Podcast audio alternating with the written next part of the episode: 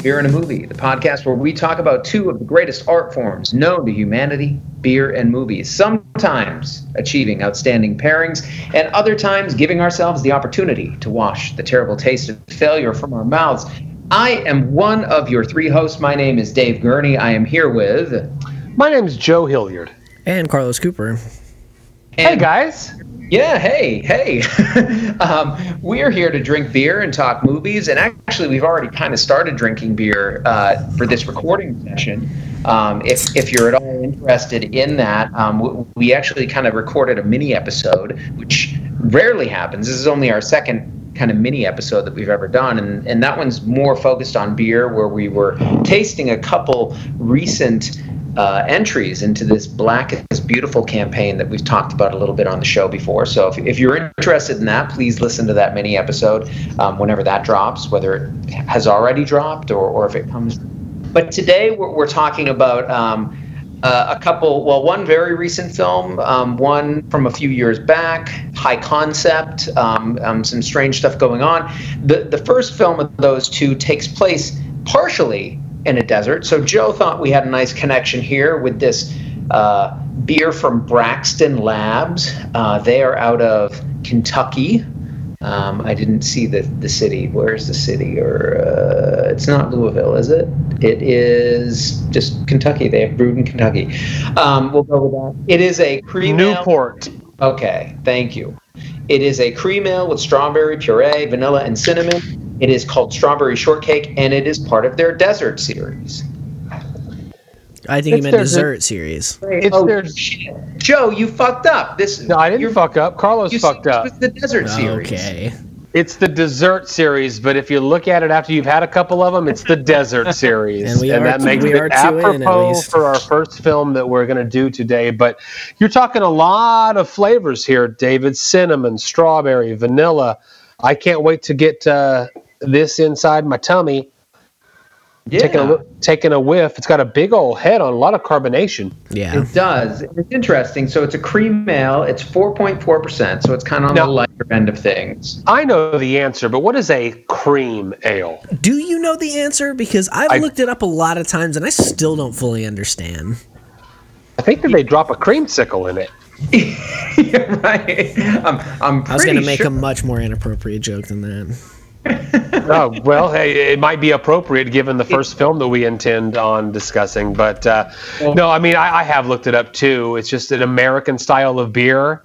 It's been around for since the mid 1800s, but it doesn't tell you a lot about what differentiates it from any other style outside of the fact that it's light in color and well atten- attenuated. And you guys both know what attenuated means. Oh yeah, right.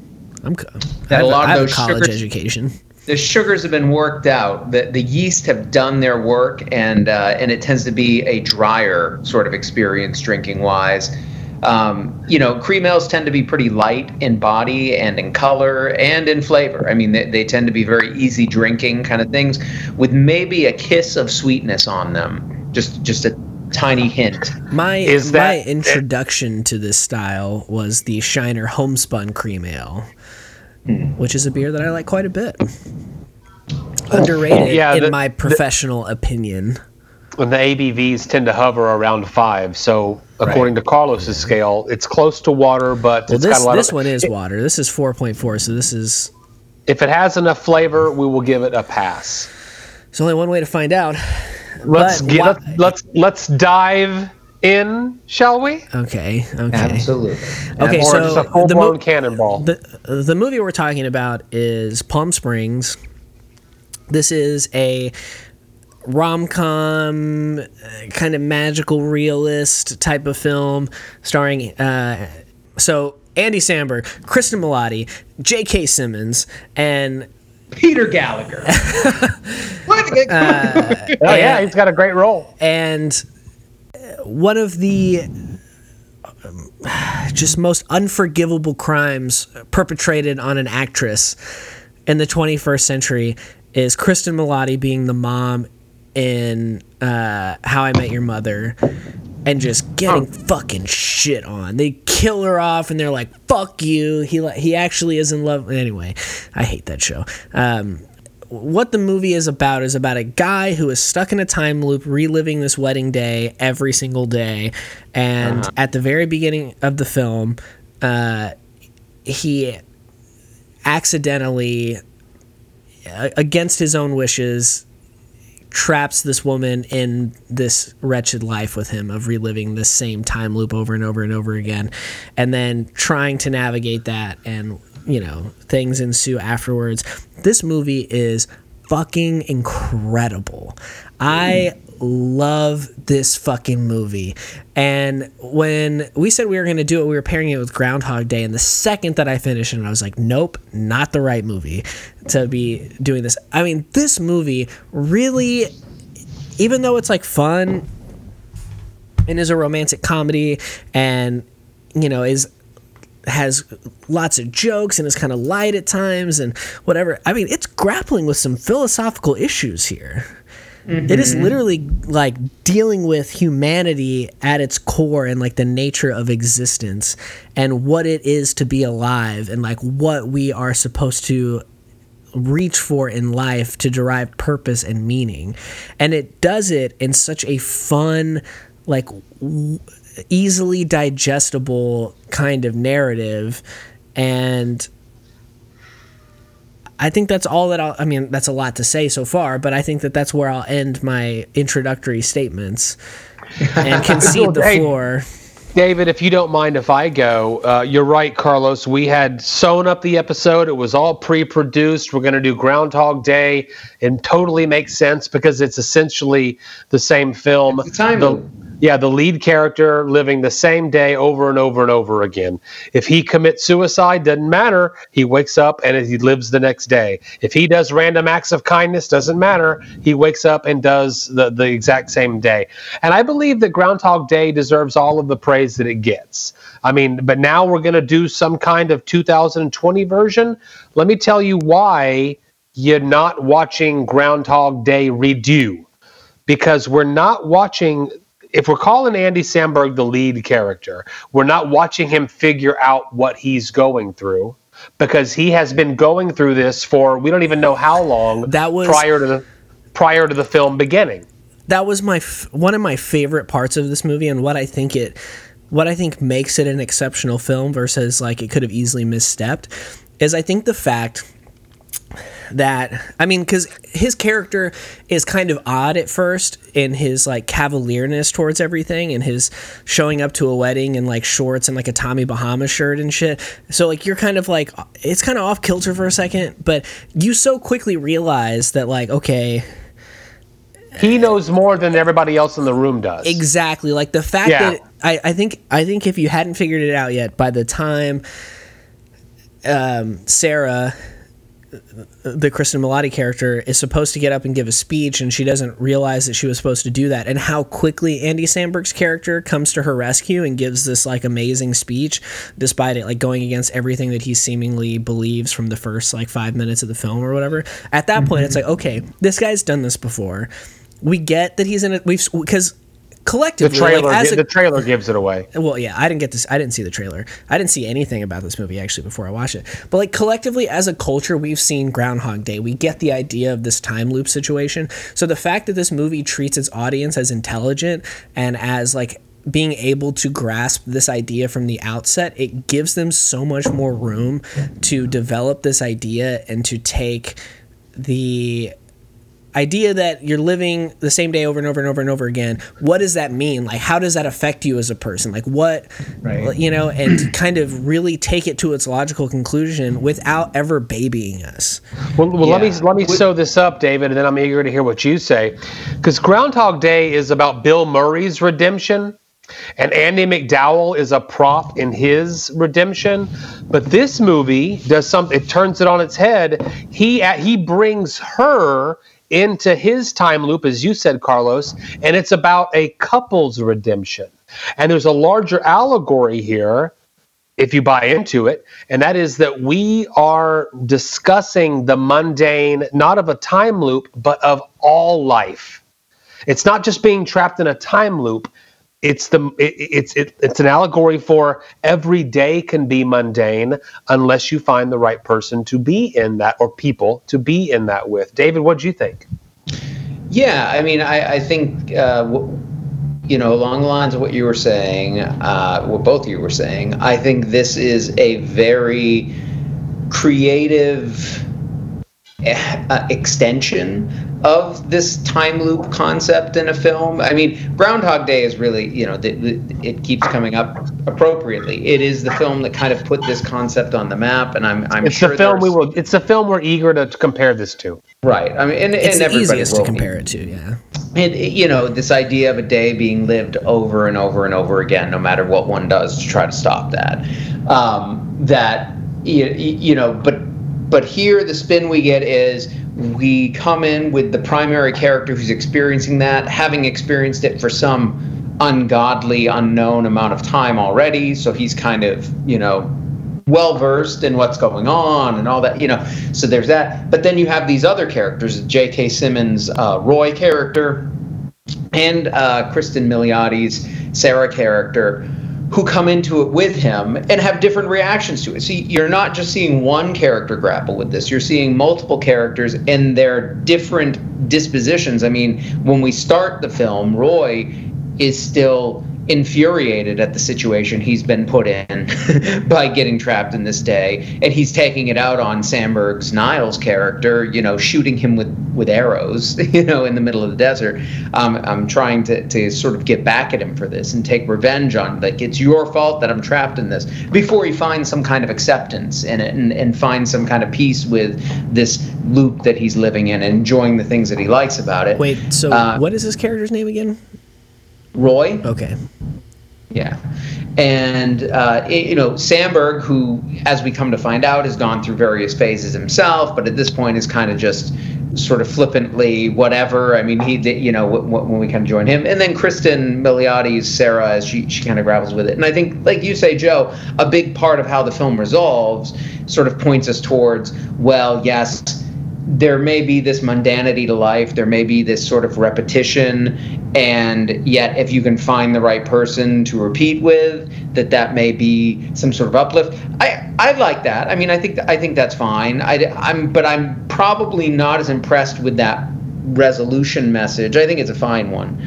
Um, as because because that's kind of what most romantic comedies resolve as. It's like, oh, if we can be together, then this this crazy thing called life is something we can deal with. You know, like that that doesn't seem quite as fun as going through all these different phases with them as the film unfolds. And so for me, I- do think this film has some profound statements that it's making and some pretty funny and uh, and engaging ways. But the enjoyment that I got out of it is like with Groundhog Day, those moments where, well, they're just going to drive into a semi right now. They're just going to do, you know, Yeah. these things that would normally end a film for characters are just things that kind of reset the film for characters. And so I, it was fun to see that play out time and time again. And that he had a co-conspirator, somebody who also maintained an awareness of this repetition with Kristen and then to some extent Roy, especially later in the film. It, it was great. I, I enjoyed it a lot. I don't know that I, I still think if, you know, and I know we don't like to compare and be like, oh, this is a better, but if I'm going to look at, you know, I still think Groundhog Day is the OG, but this one has a unique spin on it that I think is worthwhile, fun, and yes, people should definitely watch this. Um, I will say maybe my only criticism is that Andy Samberg's character name is a little on the nose. Niles the Nihilist. Uh, but okay, so here's uh, and look, look, this is going to fly in the face of everything I've ever yelled at Ari Aster about. But, but oh my I- god, I'm all I'm all ears. but I think one of the greatest things about this movie is like honestly the ending of it I could give like shit. I mean I like I like the ending of the movie because I'm like a fucking rom com fiend and a romantic sack of shit, and We, we know that about you. and I like I love how good it feels as an audience member to see them like find this happiness and peace with one another and be able to kind of get over their own shit to like you know be the better be the best versions of themselves that they can be for one another but the ending doesn't even really matter as much to me. What I really like about this movie is the questions that it asks along the way because even though it does answer them to a certain extent, it doesn't really. And I think that a lot of people that watch this movie because it's like, oh, it's fucking Andy Samberg, that's the Lonely Island guy, and this is like a Lonely Island production, and like I've seen that girl from How I Met Your Mother, and oh yeah, like this could be fun. Like you know, it's on Hulu. I've got Hulu already. Might as well. Fuck it. They're gonna be asked like all of these crazy questions about life you know, and about things that they probably haven't thought of before unless they went through some kind of like, you know, intro to philosophy class or something like that in college. And my friend Delbert, uh, who I work with or I worked with at Rebel Toad, I don't know if I work there anymore actually. Um, uh, he he posted a picture of this. It was like a day or two after I had watched it, and it was just the movie poster and a quote from it, and it's Niles saying, I don't know what it is. It could be life. It could be death. It might be a dream. I might be imagining you. You might be imagining me. It could be purgatory or a glitch in the simulation that we're both in. I don't know. So I decided a while ago to sort of give up and stop trying to make sense of things altogether because the only way to really live in this is to embrace the fact that nothing matters. To which Sarah says, "Well, then what's the point of living?" Which like is a pretty straight up like question of like I, don't, I, I feel like that's like a directness that a lot of people maybe haven't given this kind of line of thinking like a lot of credence or a lot of effort into or whatever. And so then Niles says, well, we kind of have no choice but to live. So I think your best bet is just to learn how to suffer existence. And Sarah says, so why can't we die? And Niles says, no, the loop just starts over. You might be, there might be some way to kill yourself, but I haven't figured it out. I've done a lot of suicides, so many. And I think like, I think the thing that the loop kind of it's a less morbid way of being able to kind of present this idea that like if you do come to terms with the fact that there is no inherent meaning to life there is no like foundational universal this is what our existence is about then of course the very next question is okay well like i could just opt out of this. Like if it's hard or like it sucks or like whatever then i'll just like dip you know but I think one of the things that this like loop allegory kind of gives us that's, that's not an option. Uh, it's not an option, and what that how that allegory translates into our real lives is that like you know there are people that rely on us. There are people that like our passing would be like you know traumatic in their lives and stuff, and so even though like maybe we're struggling with this idea that like life isn't like doesn't inherently have a purpose or whatever, it's still like not really an option for us to opt out of it. And so we just kind of have to keep going because of the effect that we'll have on other people if you are that conscientious of a person. And so then what are you left to do at that point? Like you really have to sit and think about like like what am I doing? Like why am I doing any of it, you know? And those are like really serious questions to grapple with. And the I think the thing that makes this movie as special as it is is that it's has a very e- like the most easily digestible. This is the Neil deGrasse Tyson of existentialism. Like Neil deGrasse Tyson's able to deliver science to people in a very fun, easily digestible way that maybe they wouldn't be getting it otherwise. And this movie does that for these more like bigger picture kind of like head scratchy armchair philosopher kind of questions the two things that I admire most about this movie, and I do have some problems with them with this movie, and we'll get to them maybe, but uh, is because and let me just roll the red carpet back. I mean the the the curtain back. Thank you. You could roll the red we did, out. We did mention that we drank those two Black as Beautifuls before we recorded this, right? Okay. yes. Uh, number one, how much movie they cram into 90 minutes. This screenplay is tight. It's tight. And, and they they tackle a lot in 90 minutes. The second thing I like about this movie the most is the chemistry of the leads. And casting is critical in these kinds of rom coms because we could right now play a fun game about shitty casting in rom coms that oh, you mean the Ben Affleck and Jennifer Lopez in 2003's Gigli? Well, yeah, but you went straight to the jugular of shit. I'm I talking like about that movie. Oh, okay. But who? And and I knew I had to. I when I saw that Kristen Milioti had been in uh, How I Met Your Mother. Oh yeah, that's where I saw her before. Yeah. This woman has got a huge career in front of her. And Andy Samberg, and I'm a Lonely Island fan. I, lo- I love Hot Rod, but I also understand why Hot Rod made no money at the box office because it's a very specific audience that is, includes me. I like Brooklyn Nine Nine. Love Brooklyn But Nine-Nine, yeah. Andy Samberg does a great job here of bringing that manic that you see in his sketches and Hot Rod and in very small doses, which makes Andy's that part of Andy Samberg more effective. I'm thinking specifically off the top of my head of the Niles and Roy's drug fueled night Yeah, that takes yeah. that takes Roy into the time loop cave. Everything's presented kind of naturally in the supernatural element, but that is this weirdo five minutes of just insane fun. Yeah, just like drug fueled. I also enjoyed. energy. I also yeah, I also enjoyed how sexuality plays into this movie. This is a hard R movie, and so with sexuality, he can't complete sex with his girlfriend Yeah. in that very first scene. She's the And we don't know why, but we we understand why later. Yeah. The he's had sex with every single person at that wedding, every single person in that city, as he's just tried to undo the bored, boredom of living in the same day over and over. The affair that his girlfriend is having, the affair or maybe the that fling part's that the really funny.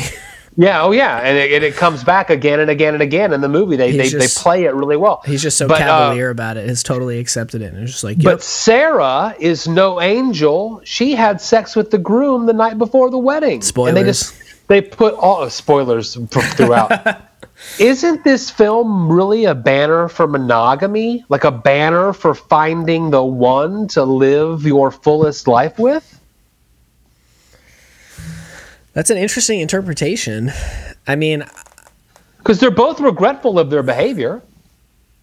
yeah. Yeah, but I think it's more the duplicity and the and the other stuff that goes along with it. I don't even. Know I mean, I I, get- I get where you're coming from. I, I do think there. And again, that's that's where earlier when I s- said, you know, while I can appreciate the idea that oh, if you find the right person, that's what makes life sort of worth living, or that that's what can, you know, I I think that that's kind of the of all the the potential messages of this film, maybe the most predictable and dare I say cliched. Uh, and, and I'm okay with it. You know, it's certainly it's a path that I've chosen in this life. I'm partnered up. I, I'm happy w- with that decision. But I but I think what I appreciate most about the film is probably more the the questions that it leaves kind of unanswered and those openings and you know I don't know I, I I hear where you're coming from Joe and I don't think it at all decreases my enjoyment but it's not what I walk away with thinking okay that was a great film experience I think that I think to Joe's point, I think there is something there. I think you're getting at something, but I think really what the I think what the message more so is is that this kind of like conquest oriented, like vapid, shallow, like um uh, what's the word I'm looking for? Um, like seeking out of sex as a way to like fill a void within yourself is always going to like leave you hollow and kind of without being able to really connect with a person. As fun as those experiences might be individually. Yeah, yeah, for a time, but Yeah. afterwards it's never going to leave you like fulfilled or it's never going to help you become the best person that you want to that you like could be because you're replacing like true like emotional intimacy with like this physical thing that ultimately isn't really that big of a deal at the end of the day. It's kind of just like a more Yeah. more fun handshake really.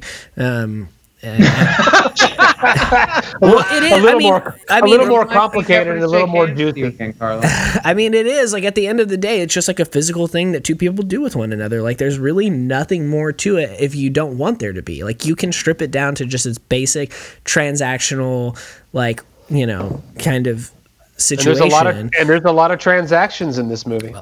Uh, thousands apparently. I, I, ha- not I had not a couple, all of them I, on screen, but I had a lot. I had a couple of negatives, but we've talked on and on. I mean, I, I no, enjoyed no, this I'm, movie. I'm I'm interested to hear what your negatives are. I mean, Well, maybe because this maybe because this scratched my like absurdist, like Sisyphean, like existentialist kind of itch that like I just can't bring myself to like find something wrong with it or something I didn't like about it, and I just like thoroughly because it really just appeals to so many of the things that like I think about and that I believe and that I like.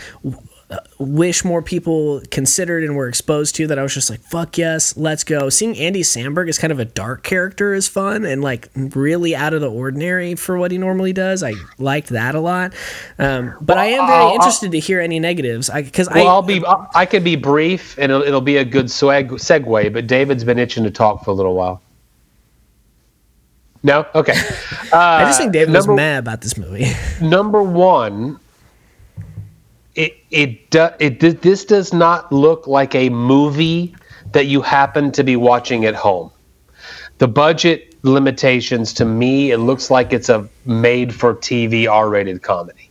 Hmm, interesting. I never the, the, the, the, there's a special effects element that I think is pretty lame, but again, it, it doesn't take away from the narrative at all. Man, you have some really rigid special effects, like and then, exp- like criteria. Then, and then number two, and this is what makes it a segue: the rules of the film. I find that an earthquake that reveals a time a, to, a cosmic time loop cave is stupid but I understand that they needed. I understand that they needed a device to make yeah, this yeah, all yeah. happen, and that's the device they came up with. Uh, and I'll. And if y'all don't mind pausing this conversation, I intend on talking about rules a lot in the second half of the episode, so maybe huh. we can bring it all together. Uh, all right, that's you know shame. I love you know I love rules. Oh my gosh, David I lives love rules almost almost as much as I love this dessert series, Strawberry Shortcake. Desert series. Labs. Desert series, David. Desert, sorry. Yes. It's as dry. No, it isn't dry. It's it's actually it's it's got a nice balance of flavors there. I'm I'm impressed. When I saw the strawberry puree, I thought we were going to be in like some kind of uh, cream ale smoothie mode, but it's not oh, that. It's it's still pretty light. Um, very easy to drink. I've been throwing this back without any problem at all. Uh, very, very impressed. What do you guys think? This beer is enjoyable AF. I agree. I, it's a very good beer. Um, I. I forgive that four point ABV. Oh, for sure, and it's almost needed at this point. I was going to say in, in, the evening. uh, I think that, I mean, there is like an underlying kind of like sweetness to it that isn't coming specifically from any of the adjuncts. It just kind of is more reminiscent to me of just the cream ale style in general, which I like. But then obviously all of those extra things, the strawberry puree, the vanilla, the cinnamon, it's just punching that already kind of you know, naturally sweet sweet aspect of the style in general and it's just kind of just taking it that next step uh, to make it dessert and yeah, David, you were absolutely right. Throwing it back, I could, I could kill a sixer of this probably. Oh yeah, no. I mean, yeah. if this was something that was easy to get our hands on, I, I could, I would love having this in the fridge all the time, yeah, and had, and, I, and it would knock people's socks off if I handed them cans. For sure. Had it been some kind, had it been some kind of smoothie version of a cream ale, it would have hit you over the head. This thing is so subtly delicious. Yeah, that's what I enjoy about it so much. The subtlety mm-hmm. of it all. For They've sure. done a fantastic job. Good job, Kentucky. Good job, Braxton Labs. I'm excited to, to try some more of their offerings in the future.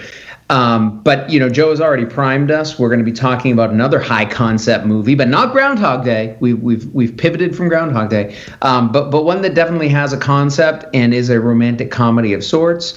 When we come back.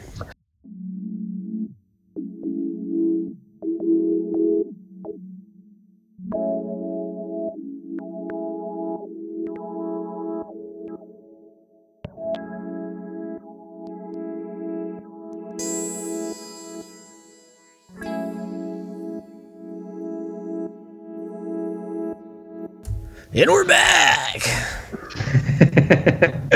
yeah, and we are going to be talking about another high concept movie. Um, but before we do that, we're going to open a beer that gives me a chance, an opportunity to uh, correct a misstatement that I made on our mini episode about Black is Beautiful. Because on that, I was saying that there was really no good precedent for this kind of cooperative effort being launched.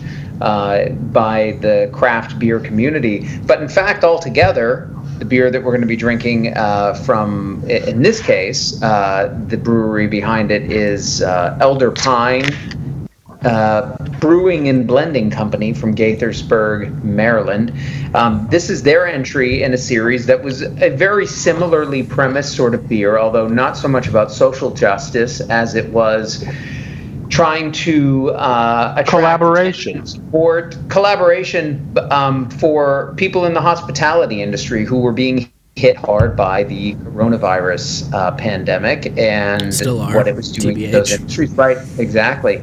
Um, but you know, this was a few months ago. The idea was long, and apparently this was organized by other half brewing, who are out of New York. Um, but here, yeah, breweries were able to kind of make their own entries, and this one has over 800 breweries participating. I think 855 is what's currently on the website as of when we're recording this, and I, I assume there may be others still joining in. But it is a global thing. Um, all 50 states have breweries participating, 53 countries. It is an India Pale? Ale. Yeah, Dang. it is an India Pale Ale um, IPA for sure. So far, so good. We love to drink, and so we're going to get this cracked and open, and we're gonna we're gonna try this offering from Maryland in this collaboration series called All Together that is meant to support hospitality professionals. All right. I, pour it, hey, pour it slow. It pours. It pours very heady. Oh, it's yeah, got a head. Yeah, yeah, yeah. Mine came in kind of hot. So while I'm waiting for that to settle down a little bit, um, I'll get us into the next movie because I uh, we all have certain veto powers on this show. Do we? That if we think an episode needs to be slightly remixed we can exercise said veto powers. And as soon as I finished Palm Springs, I was like, Groundhog Day is not the right movie to do with this. And I immediately pitched another idea, which thankfully you both accepted my change to the episode. And this is a movie that I just, and I think it's the way that a lot of people have probably seen it, um, just randomly stumbled upon it um, on Netflix, Netflix one day. Yeah. Um, yeah, it's, it's streaming. It's streaming on Netflix right now. You can go it, watch this. It has been there for as long as I can remember. Uh, but this is a 2014 film directed by Charlie McDowell, written by Justin Latter Lader, um, and it stars. It's really only got. There's three people in this cast in this film. Basically, it is Mark Duplass, who you know from the League, Mumblecore fame, uh, Puffy Chair, and then yes, the League, uh, and then Elisabeth Moss, Scientologist extraordinaire, kind of iffy person in general. Is she I mean, still in it? I think so. Uh, I could be wrong, but yeah, hey, I'll, I'll, break. I'll break in to say loved her in Invisible Man. She was great in Invisible Man. I, I was going to say I very seldom care for her, but Ep- episode can, eighty, the there's Invisible. One thing that's clear: she can carry a feature film. Oh my God, that's horrible. but okay. episode 80 hold on carlos episode 80 invisible man our last theater experience that's right. oh, right that's true it was Fuck, pre-covid man. my brother anyway so yeah, that's fucked up. And, the, and, and, the third character? Ted Danson, baby, Mr. Sam Malone himself. Uh, he plays I, their I was therapist. doing a little research. I was the, the, principal photography on this movie was 15 days and took place at Ted Danson and Mary Steenburgen's house. That's their house their in the house? film. That makes sense. Yeah, and you did you did note that she was the uh, the mother character on his voicemail, right? Yeah, I did not catch that. No, that's yeah, funny yeah, though. Yeah. Um, but yeah, so call us, call us. I interrupted. Apologies. No, no, it's okay. Um, uh, so this, th- please, this please is, continue.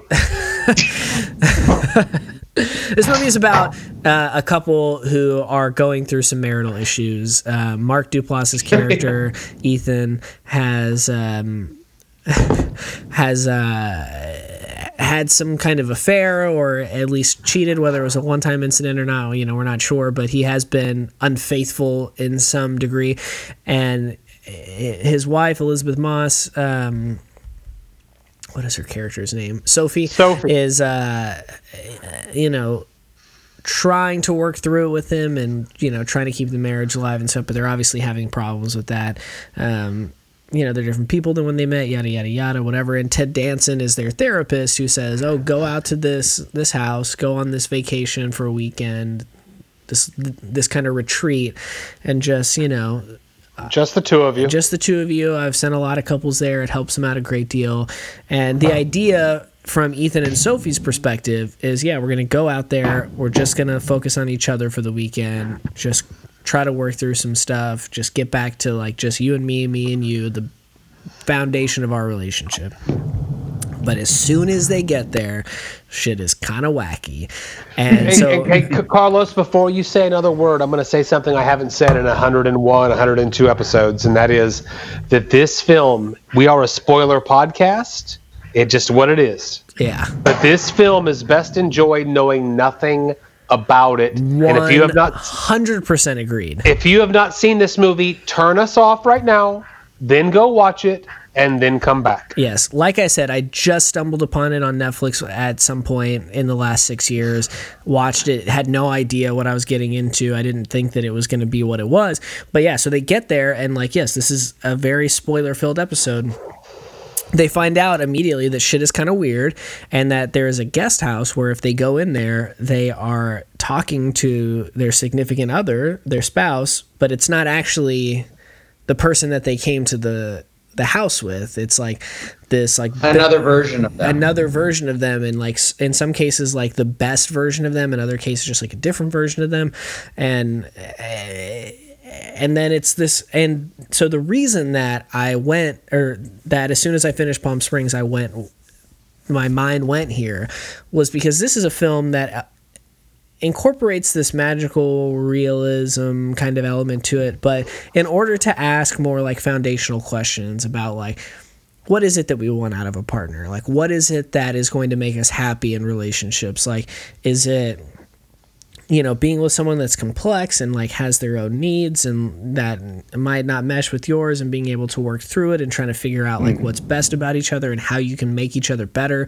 Or is it just about like finding somebody that you can mesh with in an easy way that isn't too difficult. You're not going to butt heads too much. And it's just going to be kind of kind of easy you know and uh, which one you know which one do you prefer? Like what is you know what is it that what is it that we're looking for? I mean really the question of this movie is what are we looking for out of a romantic partner out of a life partner? And it, But- a- but it asks it in a very interesting way i think and But Carlos, I took it as not it's just an alternative version of your partner.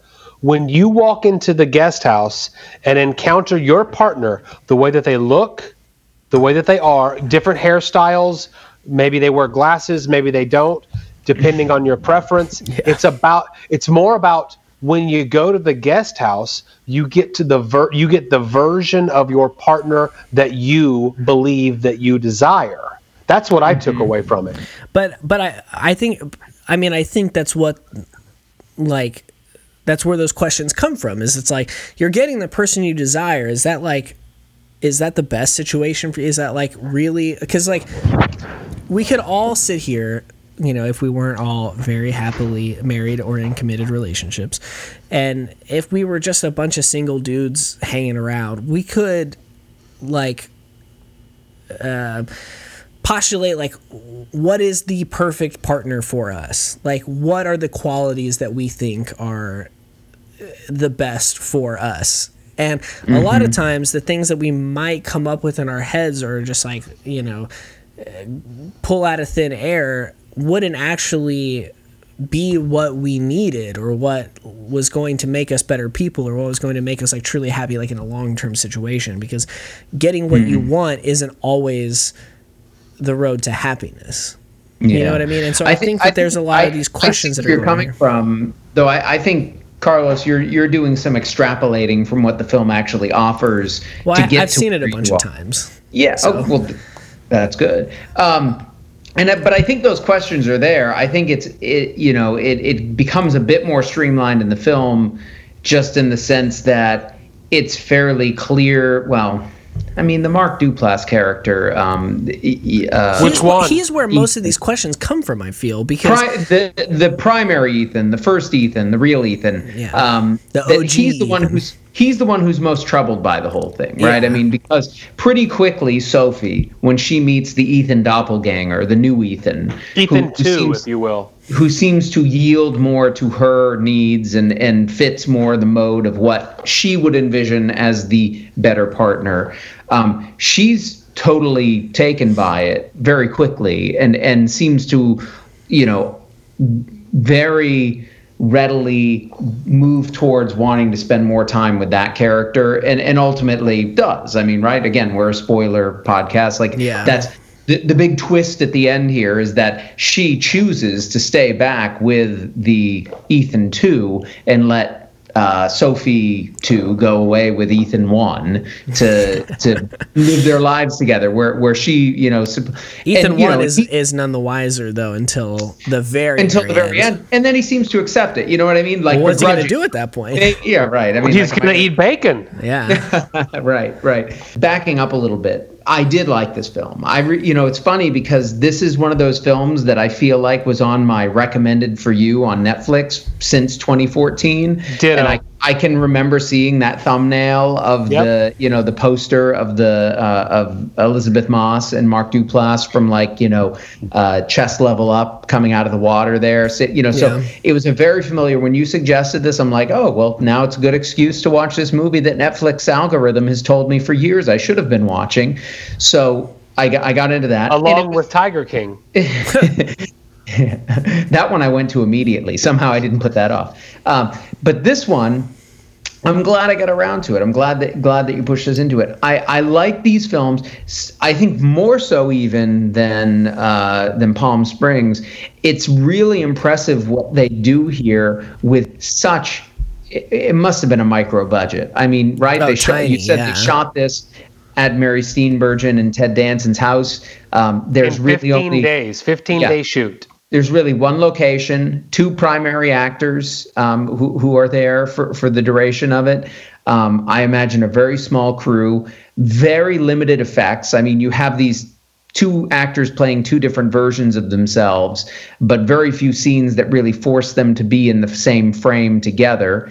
Uh, it was just, it was very smart, small scale, high concept filmmaking that was fun to watch. Now, I know Joe's already kind of hinted at the rules thing, and I don't get as hung up on it as as you two do. We've already established that, but there there was some funniness in there, and honestly, I think it was partly intended. So I'm not I don't count this as a knock against the film about how these characters are so quick to kind of slide into, oh, this is a thing that's happening. Yeah, there's just these two doppelganger figures like ourselves. So let's just go do this retreat for the rest of the weekend, even though we've kind of recognized that there's some kind of profoundly Twilight Zone strangeness going on here. We're just going to go with it.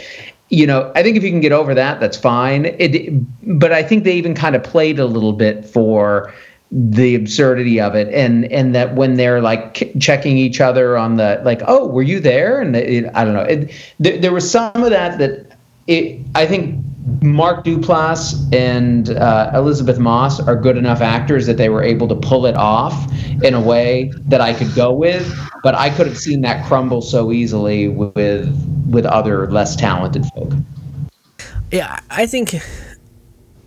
I mean, there are definitely look. I mean, the rules the rules do matter to me.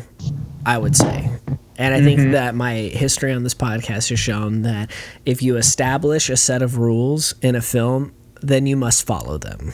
At mm-hmm. that point, you have created a world. Now you must exist within the world that you created. I think one thing that doesn't bother me about this movie as far as rules are concerned is one, it never really clearly establishes anything. And so because it doesn't clearly establish like this is what's happening, this or these are the this is the world we've created, this is how it works, these are the mechanics of it. So it never violates that in any way. And so that doesn't bring me I mean, we are with those characters throughout the film trying to figure out what the fuck is going on and just like the characters at the end of the film, we still don't really understand what happened. You know? And I think that because not only are we not intended to understand the exact minutia of how it all worked and who these people are and where they came from and how they were created, but the characters aren't supposed to understand it either. I think that's what makes it work. Yeah. Uh, well, Ethan does. I mean, there is that point later in the film where Ethan finds all those files on the computer and seems to come to some realization that these are the past couples are somehow turned into the doppelgangers. That isn't quite explained how that process happens. But it's not even this. I feel I didn't. Was it the past couples that get turned into the? That's how I took it. That that that the way that the system was supposed to work was that therapist Ted Danson sends the couple to the retreat. There is a prior couple already there who he has groomed to take over for the for the past couple and then they emerge as the new couple and the you know I know there was some element of like it's your turn to stay here and we're supposed to escape kind of thing. Yeah. Yeah. But I guess I guess I guess I never felt like there was a clear statement about the genesis of the doppelgangers. It's, it's not and so, clear. And so like I never really got that hung up on it. I was like, what? Again, just like with Palm Springs, like the ending isn't as important as the questions that are being asked. You know, uh, mm-hmm. uh, which in this case is a little different because the ending does continue to still ask some questions. Like, you know, Mark Duplass is now clearly with the doppelganger version of his wife what do you do? Like, how do you feel? You know, like, is there anything you can do but just accept this new reality that you have been confronted with? Like, can you really go back and try to get your, you know, original wife well, back? I guess. And I, and I think it does, and it, and it gets to this interesting, you know, idea that I think all of us in all our relationships, romantic and otherwise, have those elements that, like, there are things with these people that we we definitely appreciate, enjoy, and connect with. And there are things we'd like to see change about people, right? Yeah. And what if you are put in a situation where you actually see those things change? Would you take that different version of that person, even if it wasn't the actual person anymore? If it like turned into something else and it was more you know bending to your will would that be something that you would want? And I, and I think that it it is a fascinating kind of question to ask because it gets to you know what is it that we really expect out of one another in relationships? And what is it that we really want to see? And even if we think we want something is that really what we want? You know getting back to what what you were saying Carlos do we want somebody who just bends to our will? Or is it better for us to have somebody who challenges us and actually presents unique and different perspectives that would, you know, again, maybe not fit what we want, but ultimately be what we need? I want to let's break off what I said earlier about the rules.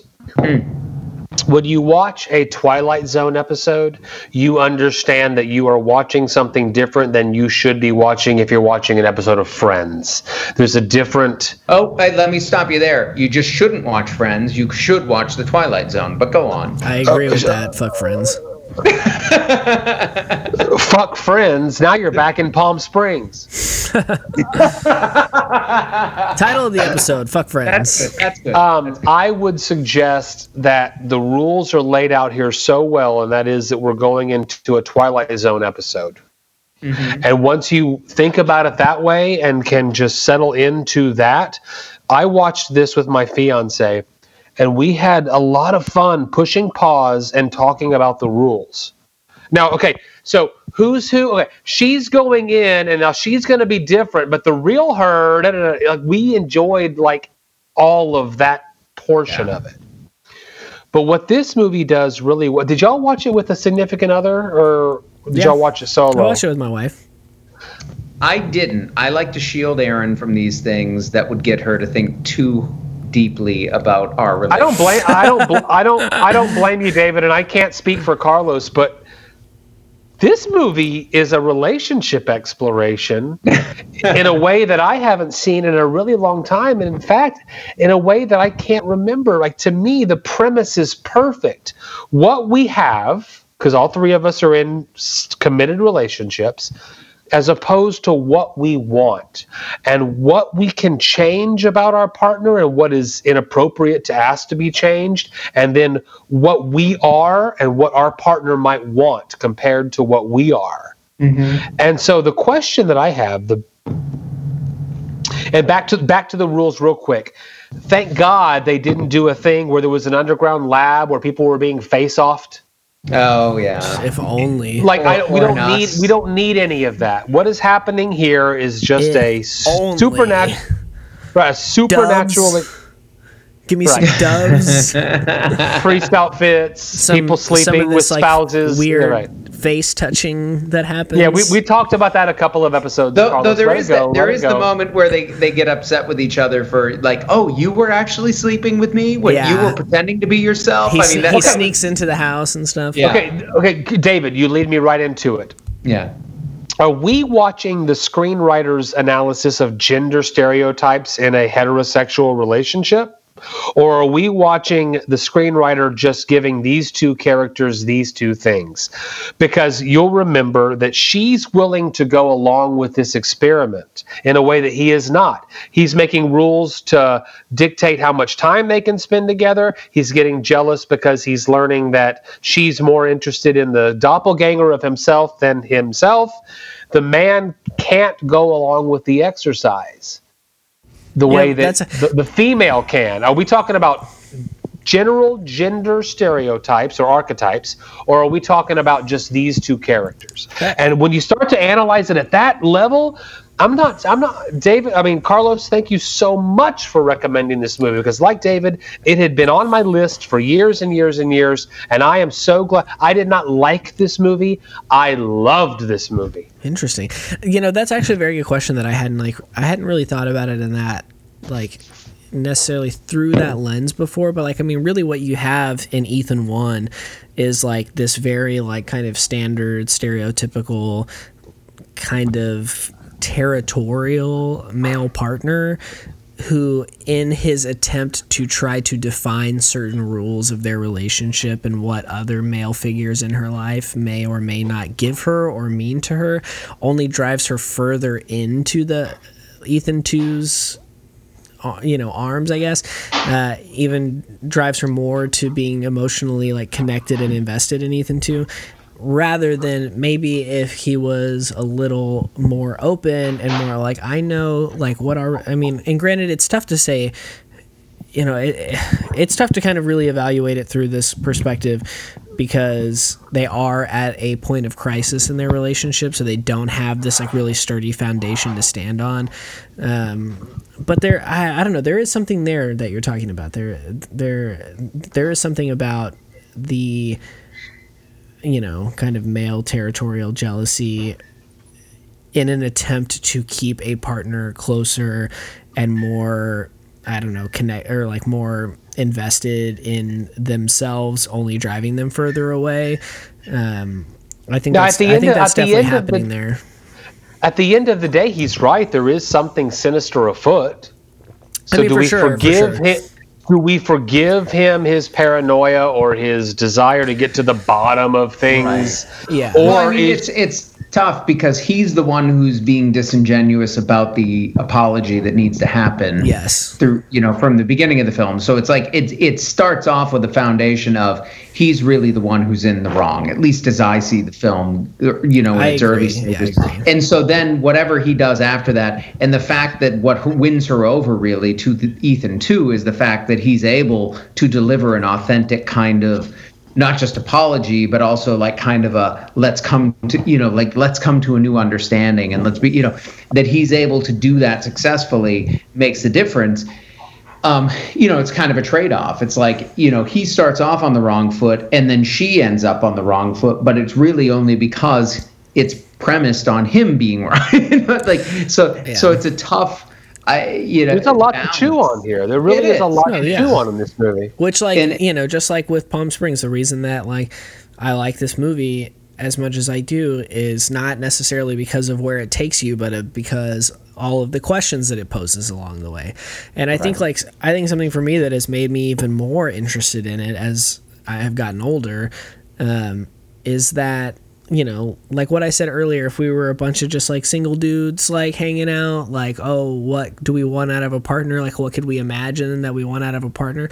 Like, I know it. My wife knows it. My wife is not necessarily the partner that I might have imagined or like idealized in my head or whatever. We are like two totally different people. Like everything I do is filtered through a logical lens, everything she does is filtered through an emotional lens, and we totally approach and process things as differently as we possibly could as human as beings. presented in this film, I would suggest. Uh, yeah, but but the but the thing about it, and and I and I think the thing of like, if I really like sat and thought and was like, okay, if I could change that about my partner, if I could make it so that my wife Kylie was as logical as I was about things, and so that we immediately approached everything in kind of the same way and arrived. Your balance would be off. Yeah, and it wouldn't be like a it wouldn't be interesting b it wouldn't be fulfilling and c i would just be allowed to sink into like my habits and like tendencies in a way that might not necessarily be great for me as a person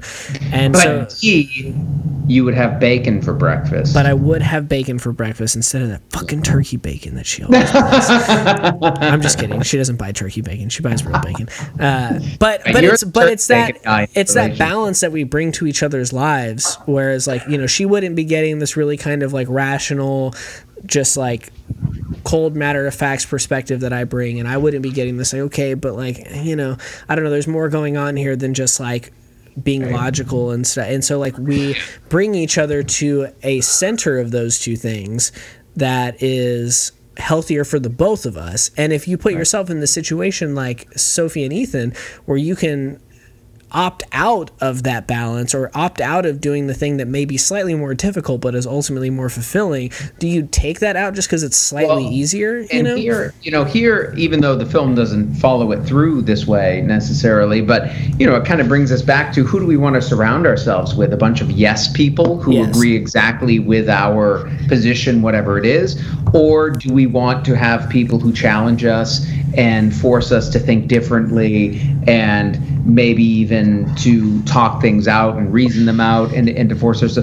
that you know that there is a value there in having dissenting opinions around you and that that it sort of keeps you in a different place where you know our impulse is we don't want that friction. You know it's not something that most of us want to court and yet i think we can realize when we step back that oh there is value there. Now the film doesn't give us that. We're, we're kind of left to intuit that But to here- some extent.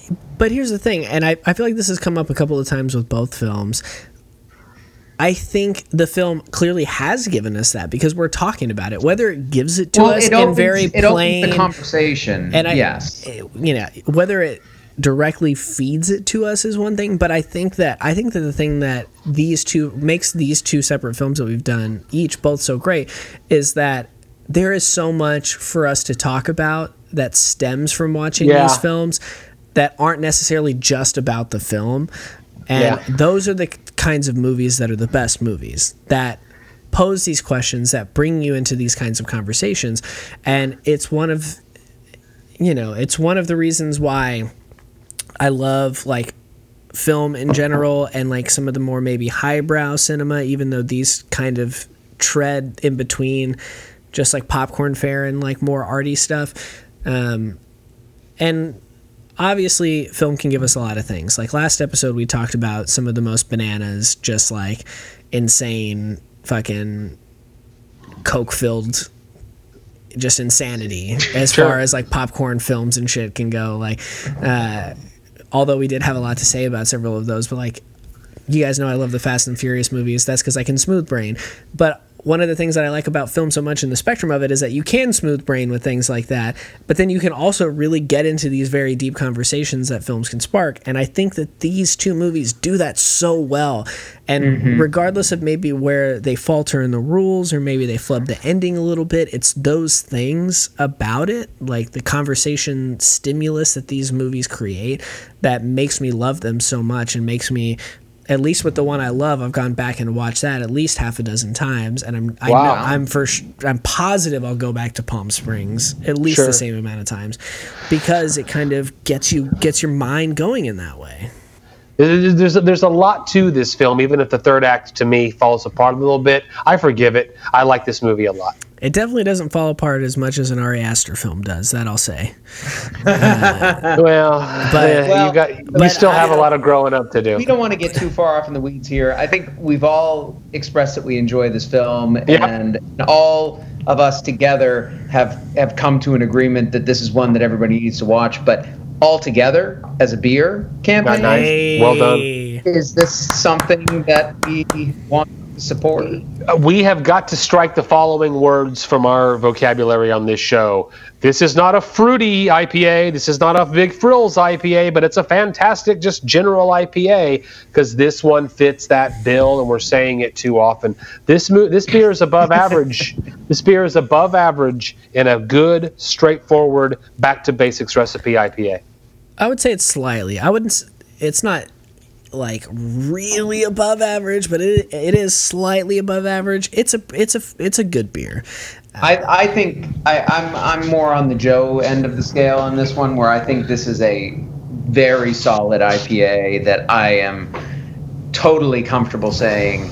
If you have any brewery that's done a version of this near you, you should pick this up. And I wish that I had gotten my hands on more. This is the only one. This is the first one I've I had. didn't, I Probably didn't get any of them. I mean, none of our local ones did it. I know some in Houston and Some- Austin did. yeah, but definitely I didn't some get my Houston hands on did. any of those. Yeah. So I mean, it's exciting, and I was hoping maybe one of our local breweries here would jump on it, but nobody did. Yeah, I mean it's you know It didn't get the press of Black is Beautiful. well it didn't and But it didn't like have it. Yeah, it has a cause, but it's not quite as easy to Look. sort of. look I'll say it. It's not as important of a cause. look, I don't come at me, tweet at me, fucking at me, whatever. I I do very much feel for hospitality workers as a person who was a bartender before the pandemic hit. Um, I did bartend on a, I guess, weekly basis before that. Um, so I very much sympathize and I understand how difficult it is for working class folks that live off of tips and things like that. And it's fucking hard ass times, you know? And Yeah. I, so I think this is important to try to alleviate some of that stress. Um, I mean, you know, this happened. Fucking Guy Fieri raised a shit ton of money for service industry people. Like, there was definitely a lot going on early COVID to try to help that. But the, you know, three or four months of tough times for industry workers pales in comparison to the three or four hundred years Sure. that black folks have faced the trouble that they have and the hardships that they've had and the oppression that they've had to endure in America. And so it does make a lot of sense why Black is Beautiful has gotten more attention than the All Together campaign. Sure, Despite the fact that this is a very solid beer and it is Yeah. also a very worthy cause. Yeah. No, so I, I mean, but but I'm not, you know, again, it as Joe said, this is not like a fancy IPA. This isn't something where we're adding. Now, I don't know if breweries had the options to add adjuncts or anything like that. I, I do- I don't remember I'm not as up on this. I feel like it was a little more straightforward this one, where they were just supposed to execute a really good IPA recipe that Yeah. was out there. But um, but I, I think this is good, and I'd be excited to try another version if I can get my hands on it at some point. Although IPAs don't sit on the shelf very well, so you know it would have to be soon. Yeah, and not the way a stout does. But, you know, I got to say, I think that this is, at least in recent memory, this has been one of the best movie, beer, all around quality episodes that we've done in a while. In, S- s- since 100 at least. so, at least since 100.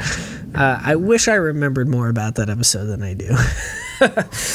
uh, but have you seen any of these movies? Uh, I think that I will say this right now.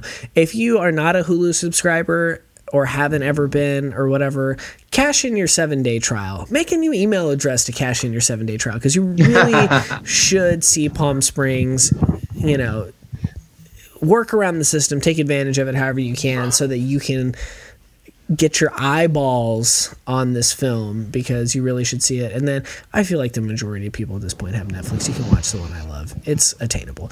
Um, but have you seen either of these films? Have you had anything from Braxton Labs or um, fuck? I'll cut it out. Uh, Elder Pine Brewing. Um, have you had these specific beers? Have you seen the films? Uh, you can tell us what you think, uh, what you like, what you don't like, all that kind of stuff. You can find us on Twitter at Beer Movie Show, Instagram at Beer and a Movie, Facebook.com slash Beer and Movie TX. Beer and Movie Podcast.com is our home base. You can find a link to listen to this episode and all 100 previous episodes. That's right. We are in triple digis now. Uh, if you're listening to this on Apple Podcasts, please rate, review, and subscribe. It helps us out a lot. Tell us what you like, what you don't like, what you want to see more of in the future, and all of that jazz. I have submitted our podcast to be on Stitcher. Uh, I'm a Stitcher user myself. It hasn't shown up yet. Hopefully that happens sometime soon. Uh, I don't know why it hasn't shown up. I'll get to the bottom. Come on, Stitcher. I know. I uh big Stitcher fan. I've migrated all of my podcast listening over there recently. Um but that's neither here nor there. I'll probably cut it out because they're not paying me. um, but yeah, you can find us on Spotify and all that kind of stuff. Anywhere you listen to podcasts, for the most part, check us out. Um, but this has been another great episode of Beer and a Movie. You think we'll get through a hundred more of these? Oh yeah. Easy. I hope so. I hope so. It's a weekly highlight for me, and I know at least uh, you know the thousands of people that are listening. The millions of listeners that we have all across the world. Did we have we broken a million yet? I knew we were close. Yeah. Oh Well, man, just wait till that Casper sponsorship comes in. Squarespace.com slash beer and a movie. that's right. All right. Well, until next time. We're a mess, and I love that about us.